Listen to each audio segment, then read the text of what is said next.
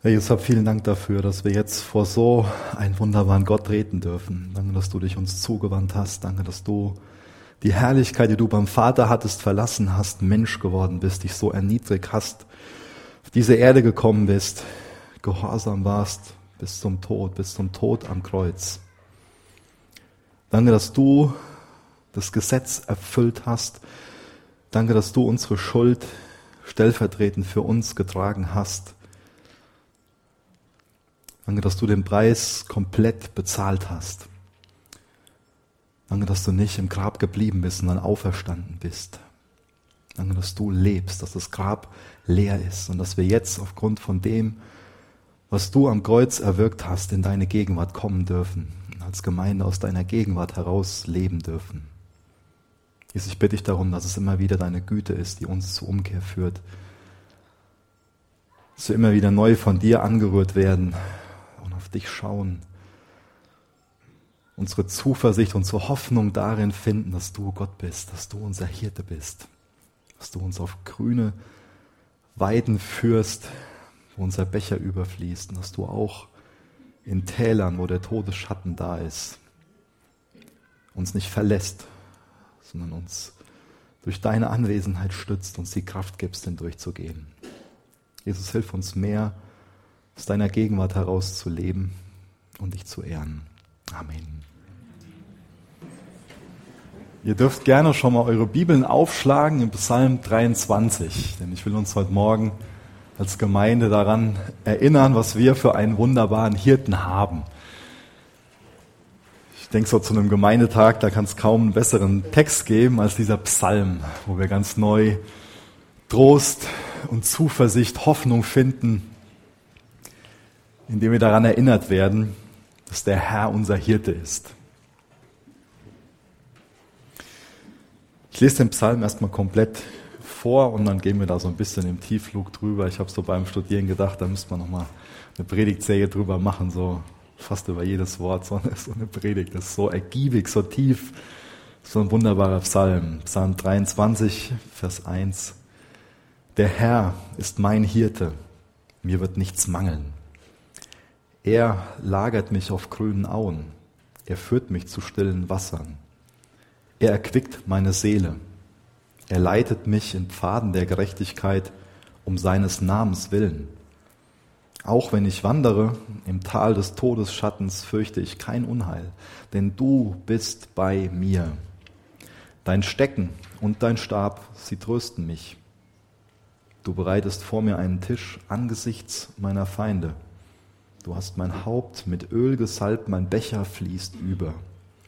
Nur Güte und Gnade werden mir folgen alle Tage meines Lebens und ich kehre zurück ins Haus des Herrn lebenslang. Das ist ein Psalm, wo Christen schon seit Jahrhunderten ganz viel Trost drin finden. Ich weiß nicht, wer von euch sich schon mal ein bisschen damit äh, beschäftigt hat, wie Christen verfolgt wurden im römischen Reich und was so die, die Katakomben in Rom und da gibt's viele interessante Details drüber. Und ganz häufig findet man dort Wandmalereien, wo Christen Bilder von Jesus in die Katakomben gemalt haben, wie er ein Schaf über seinen Schultern trägt. Auch in dieser krassen Verfolgung war das ein großer Trost für sie, haben sich daran erinnert, der Herr ist mein Hirte. Ich finde das total bemerkenswert, dass sich Gott in diesem Psalm als Hirte vorstellt. Wenn wir jetzt an den Psalmschreiber denken, an den David, das ist der jüngste Sohn aus der Familie. Und das ist kein Einzelfall gewesen, dass so der Jüngste, der nicht bereit war, in den Krieg zu ziehen und so sein Mann zu stehen, könnte man meinen. Dass der so mit dieser geringen Aufgabe betraut worden ist. Und mit genau dieser geringen, unangenehmen Aufgabe betraut sich Gott selber. Der Gott des Universums sieht diese Not von uns, dass wir einen Hirten brauchen. Du und ich, wir brauchen einen Hirten. Gott sieht die Not und er erfüllt diese Not, will unser Hirte sein. Ich finde das sehr interessant, wie viele verschiedene Bilder, Metaphern die Psalmschreiber so verwenden. Wir haben eben auch über einige gesungen. Aber Hirte, das ist für mich so mit das vertrauteste Bild, was es, was es da gibt. Oft singen wir von einem Befreier. Und das ist total wichtig und kostbar, dass wir uns daran erinnern, dass wir einen Befreier brauchen und in Christus einen Befreier haben. Aber das Bild ist unpersönlicher, finde ich, als das Bild von einem Hirten. Es ist auch kostbar, wenn wir uns daran erinnern, dass wir einen Fels haben in Christus, dass da ein festes Fundament da ist, eine feste Burg.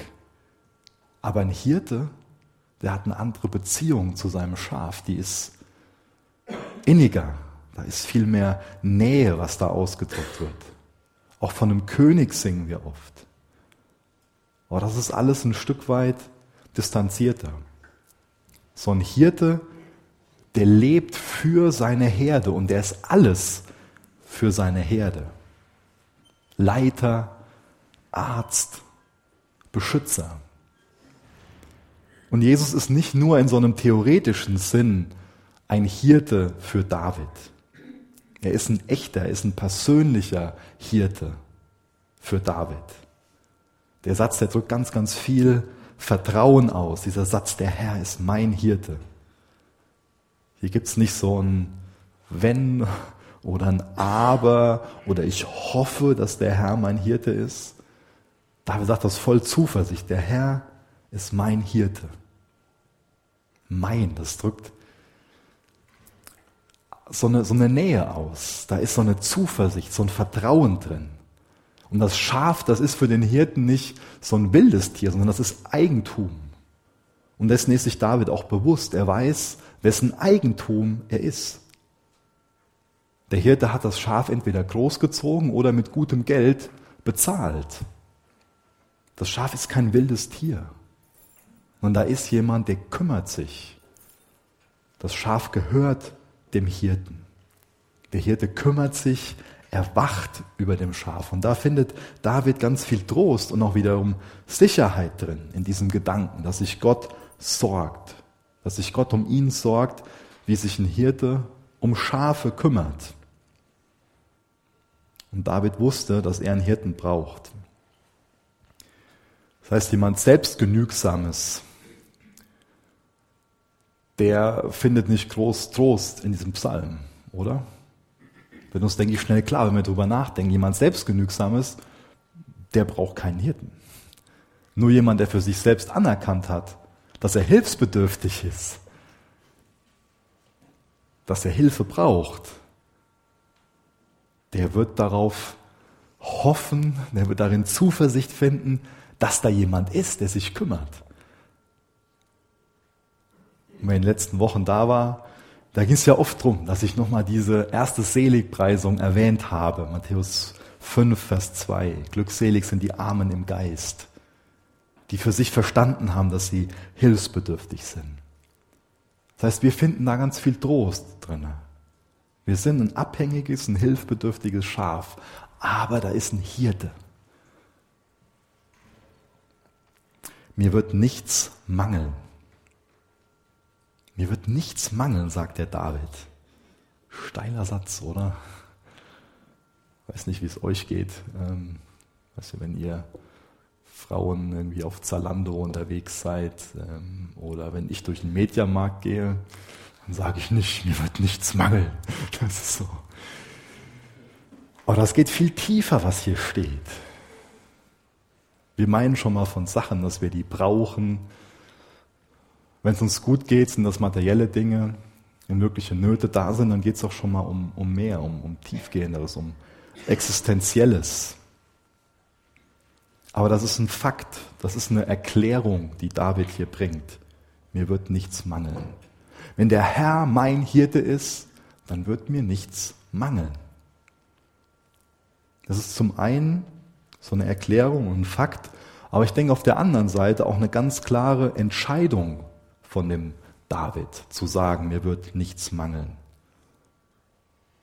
Vielleicht war das auch so ein Vorsatz, ich beschließe nicht mehr zu wünschen als das, was der Herr, mein Hirte, mir gibt.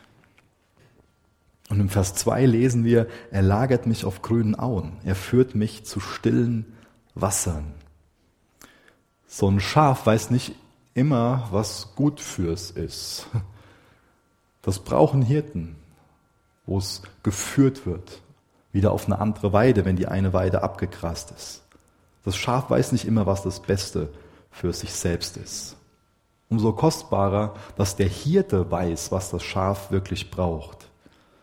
Heißt auch das Bild, das vermittelt ganz viel Behaglichkeit, auch so eine Sorglosigkeit. Er lagert mich auf grünen Auen. Er führt mich zu stillen Wassern. So Pflege, Ruhe, Sorglosigkeit. Davon wünsche ich mir ganz ehrlich mehr in meinem Alltag. Und ich denke, wir alle erfahren das, wenn wir das voller Zuversicht im Glauben sagen können, der Herr ist mein Hirte. Ich glaube, dass es was ändert für unseren Alltag. So eine Herde, die auf einer grünen Wiese weidet, das ist ein ganz tolles Bild. Also wir haben ja hier noch ähm, eine recht große Schafherde, die schon mal geweidet wird auf diesen Ahrtal-Auen. Und das ist schon mal einfach ein, ein wunderschönes Bild. Man fährt ein Auto lang und sieht die Herde da. Und ich habe gelesen, dass sich so ein Schaf nur hinlegt, wenn vier Bedingungen erfüllt sind. Ich bin jetzt kein Schäfer, ich bin darauf angewiesen, dass das richtig war, aber es macht Sinn für mich. So ein Schaf legt sich wohl nur hin, wenn es keine Angst hat. Das ist eine Bedingung, die erfüllt sein muss, damit sich ein Schaf hinlegt, damit es sich lagert, wie wir das gelesen haben. Und so ein Schaf legt sich auch nur hin, wenn unter den Schafen keine Konflikte sind. Also auch Schafe können Stress miteinander haben. Unvorstellbar. So ein Schaf legt sich auch nur hin, wenn es nicht gestört wird von Fliegen oder Parasiten. Thema Krankheit. Die legen sich auch nur hin, wenn sie keinen Hunger haben. Das heißt, ruhen und rasten können die Schafe nur, wenn der Hirte sich mit diesen vier Themen auseinandergesetzt hat. Angst, Konflikte, Fliegen und Hunger. Und diese Zuversicht, die äußert David in dem Psalm. Dass der Hirte die Schafe so führt, dass wir können ja Entscheidungen treffen, bewusster als so ein Schaf, dass wir uns bewusst mit den Dingen auseinandersetzen. Da macht uns der Hirte immer wieder Mut zu, stößt er uns immer wieder zu an. Und auch dadurch erquickt er unsere Seele. Er erquickt meine Seele. Er leitet mich in Pfaden der Gerechtigkeit um seines Namens willen. Dazu will uns der Hirte führen. Deswegen führt er uns dahin, was wir in Vers 2 gelesen haben. Der Becher fließt über diese grünen Weiden. Mit dieser Absicht, dass die Seele erquickt wird. Damit verbinden wir vielleicht im ersten Moment nur so was Positives. Mit dem Wort erquicken habe ich, als ich das, äh, bevor ich das jetzt hier mal ein bisschen mehr auseinandergeflickt habe, nur was äh, sehr Positives empfunden. So was hm, Heimeliges, Schönes. Aber das beinhaltet auch und hat eine starke Betonung auf einem Wiederherstellen. Auch ein Wiederherstellen von was, wo sich ein Schaf verrannt hat. Das heißt, da fällt auch dieser ganze Bereich Pflege mit rein. So ein Schaf, was einfach dreckig geworden ist. Und da will der Hirte wiederherstellen. Das Schaf verrennt sich schon mal. Hat seinen eigenen Willen, seinen eigenen Kopf. Geht irgendwo alleine hin, wo es dann noch hilfloser ist als in der Herde. Aber auch da will der Herr wiederherstellen. Ich denke, da kommt uns auch schnell dieser Gedanke zu diesem Bild, was Jesus im Neuen Testament verwendet, dass er die 99 zurücklässt und dem einen hinterhergeht. Er erquickt meine Seele. Da will uns der Herr immer wieder hinführen, dass wir zurückfinden zu ihm, dass wir uns darauf besinnen, wer wir sind und wer er ist. Er leitet mich in Pfaden der Gerechtigkeit. Da ist nicht nur ein Wiederherstellen in dem Sinne, dass eine Schuld bekannt, bereut und vergeben wird, sondern da ist dieses Ziel, auf einen Weg zu führen, wo wir auf einem Pfad der Gerechtigkeit wandeln. Und dann überwinden wir das Böse, indem wir das Gute tun. Auf diesem Pfad will uns der Herr führen. Diesen Pfad dieses heiligen Gehorsams. Und das um seines Namens willen. Hier geht es um die Ehre von dem Hirten.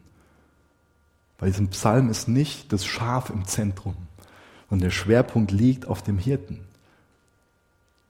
Wie wunderbar er ist. Und aus seinem Namen alle Ehre gemacht wird. Darum soll es sich für uns als Gemeinde drehen, auch als Einzelperson.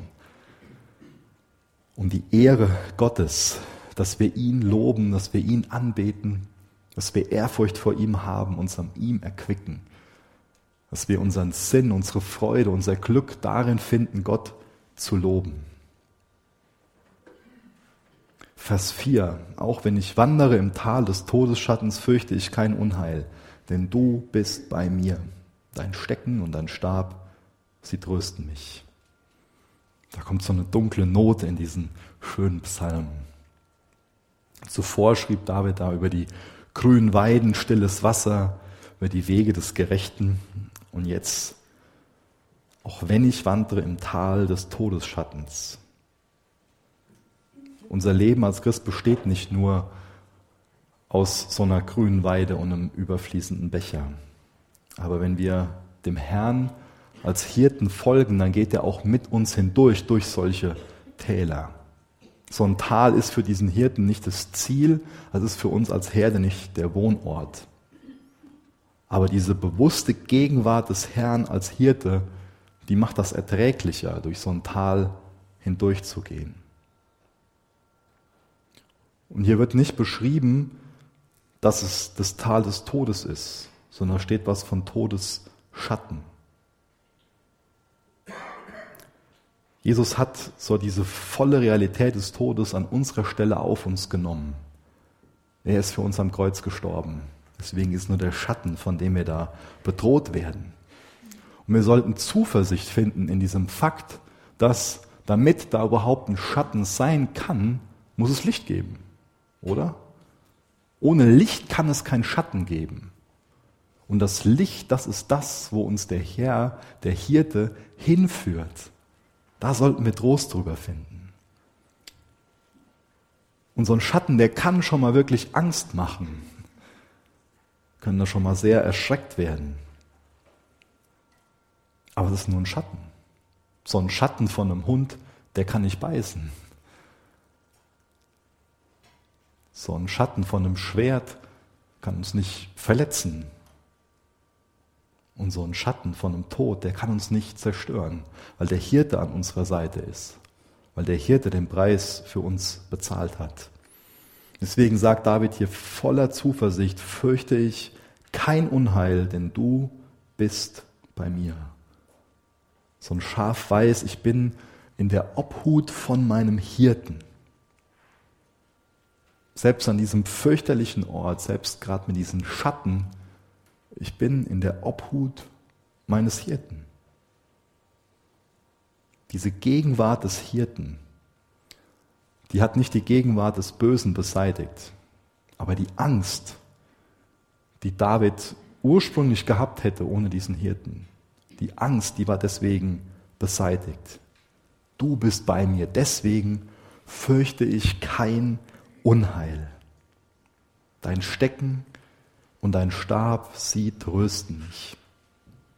Ich finde es interessant, dass hier ein Wechsel stattfindet von der dritten in die zweite Person, also von diesem, der Herr ist mein der, oder du Herr, und jetzt kommt es zu einem Du, dein Stecken, dein Stab. Da ist ein Wechsel drin. Hier wird es nochmal persönlicher. Zum einen müssen so Schafe vor Raubtieren geschützt werden. Und das Handwerkszeug von so einem Hirten ist also auch so eine Waffe gegen Raubtiere. Schafe brauchen aber auch Führung und dafür ist das Handwerkszeug von so einem Hirten auch da. Es gibt Hirten, die hatten Stecken und Stab so als eins.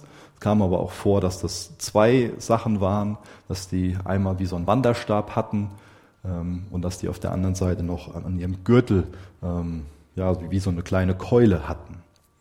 Das ist eine Waffe gewesen, aber auch ein Wanderstock oder auch um Schaf zu führen und zu korrigieren. Noch das ist was, das ist eine Tatsache, wo David einen Trost drin findet, dass er bei Bedarf von Gott korrigiert wurde. Findest du da auch Trost drin, dass Gott dich bei Bedarf korrigieren wird? Oder sind das so Gelegenheiten, wo du diesen Schafmodus verlässt, wo du sagst, ich bin selbst mein Hirte? Oder lässt du dich vom Herrn korrigieren? Vers 5. Du bereitest vor mir einen Tisch angesichts meiner Feinde. Du hast mein Haupt mit Öl gesalbt, mein Becher fließt über. Nur Güte und Gnade werden mir folgen alle Tage meines Lebens und ich kehre zurück ins Haus des Herrn lebenslang. Hier bemüht David also so ein zweites Bild von so einem prächtigen Bankett, von so einem großzügigen und auch von so einem wohlwollenden Gastgeber. Der bietet ihnen das an. Ganz viel Fürsorge, die David hier erhält. Dass er auch in diesem Tal des Todesschattens, auch da, wo ja, er im Angesicht von seinen Feinden ist, neue Kraft bekommt, ausruhen kann, zur Ruhe kommen kann, sich niederlassen kann. Das zeugt ja auch von einem großen Vertrauen dem, dem Hirten gegenüber, dem Gastgeber gegenüber, dass er, obwohl da so eine Bedrohung ist, er sich hinsetzt, ruhig wird, was zu sich nimmt, sich stärkt. Da ist also immer so ein, so ein Tisch, wo wir hinkommen können, wo uns der Herr Gemeinschaft anbietet, wo wir wissen dürfen, da hat jemand sorgfältig für uns einen Tisch bereitet. Da hat jemand ein persönliches Interesse, dass da Gemeinschaft da ist. In dieser Welt ist schon mal vieles, was uns überfordern kann, wo wir vielleicht bedroht sind von unterschiedlichen Dingen, die uns unruhig machen, die uns wirklich stressen, wo wir mit überfordert sind, wo vielleicht auch Menschen da sind, die, die das Schlechteste für uns wollen, die unsere Feinde sind. So ein Soldat, der gerade mitten im Kampf ist, der wird ja nur, wenn er was isst, das einfach nur so im Vorbeigehen, sich schnell reinstopfen. Aber der lässt sich ja nicht nieder, entspannt, im Angesicht seiner Feinde. Komisches Bild, oder? Noch wir sind schon mal in solchen Konflikten, in Spannungsfeldern. Manchmal meinen wir vielleicht, unser Leben ist so ein Spannungsfeld.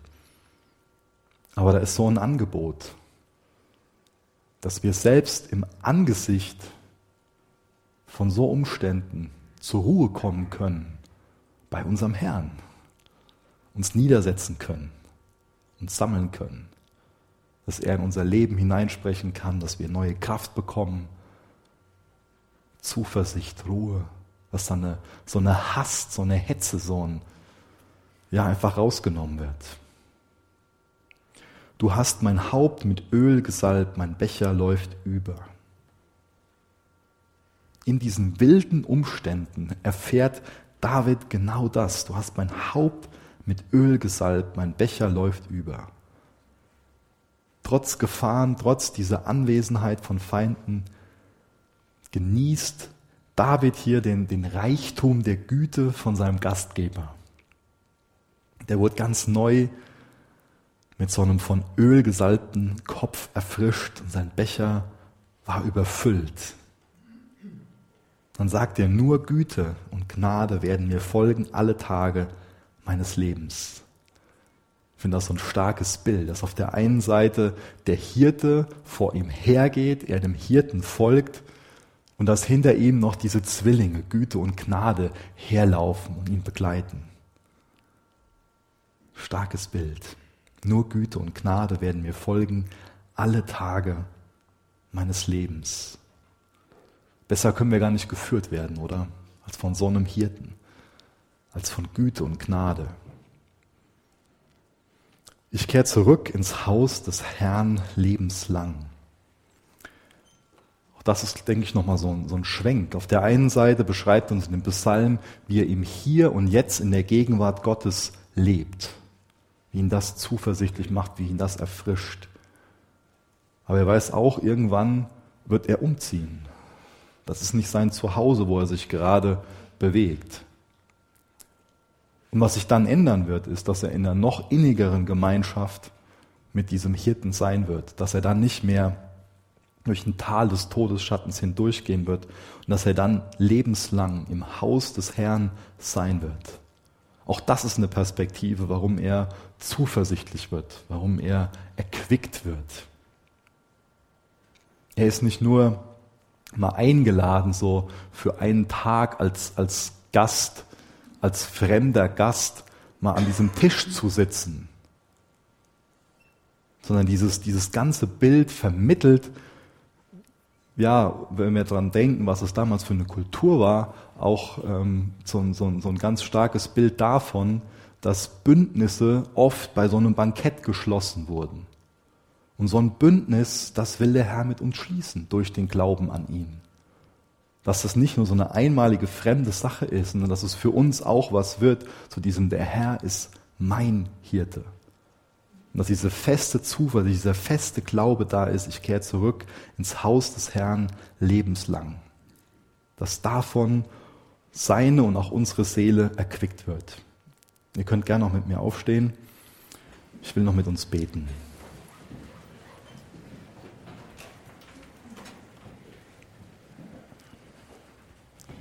Jesus, du bist ein wunderbarer Hirte. Ich bitte dich, dass wir diese Wahrheit noch viel tiefer verstehen, dass wir das noch viel mehr durchdringen, dass das noch viel zuversichtlicher macht, dass das noch viel mehr unser Leben auf den Kopf stellt. Jesus, ich bitte dich, dass wir darin Trost finden und Hoffnung. Schenke uns diesen Glauben daran. Jesus, hilf uns noch viel mehr, immer wieder deinen Tisch aufzusuchen, zu dem wir eingeladen sind. Und dass wir dort als Schaf zur Ruhe kommen, stille halten, dich in unser Leben hineinsprechen lassen, umkehren, von dir uns ernähren lassen. Jesus, danke, dass uns nichts mangeln wird. Jesus, du weißt, wer ja gerade in Situationen ist, wo er sich alleine fühlt, wo er meint, keine Kraft mehr zu haben. Ich bitte dich, dass du ein Werk in diesen Herzen tust, dass du diese Herzen erbaust, den Blick zu dir aufwendest, dass jeder Einzelne voller Zuversicht im Glauben sagen kann, der Herr ist mein Hirte. Danke, dass du uns gut weidest. Korrigier du uns dort, wo du uns korrigieren musst. Führ du uns so, wie du uns führen musst. Dein Wille soll geschehen, Herr. Amen.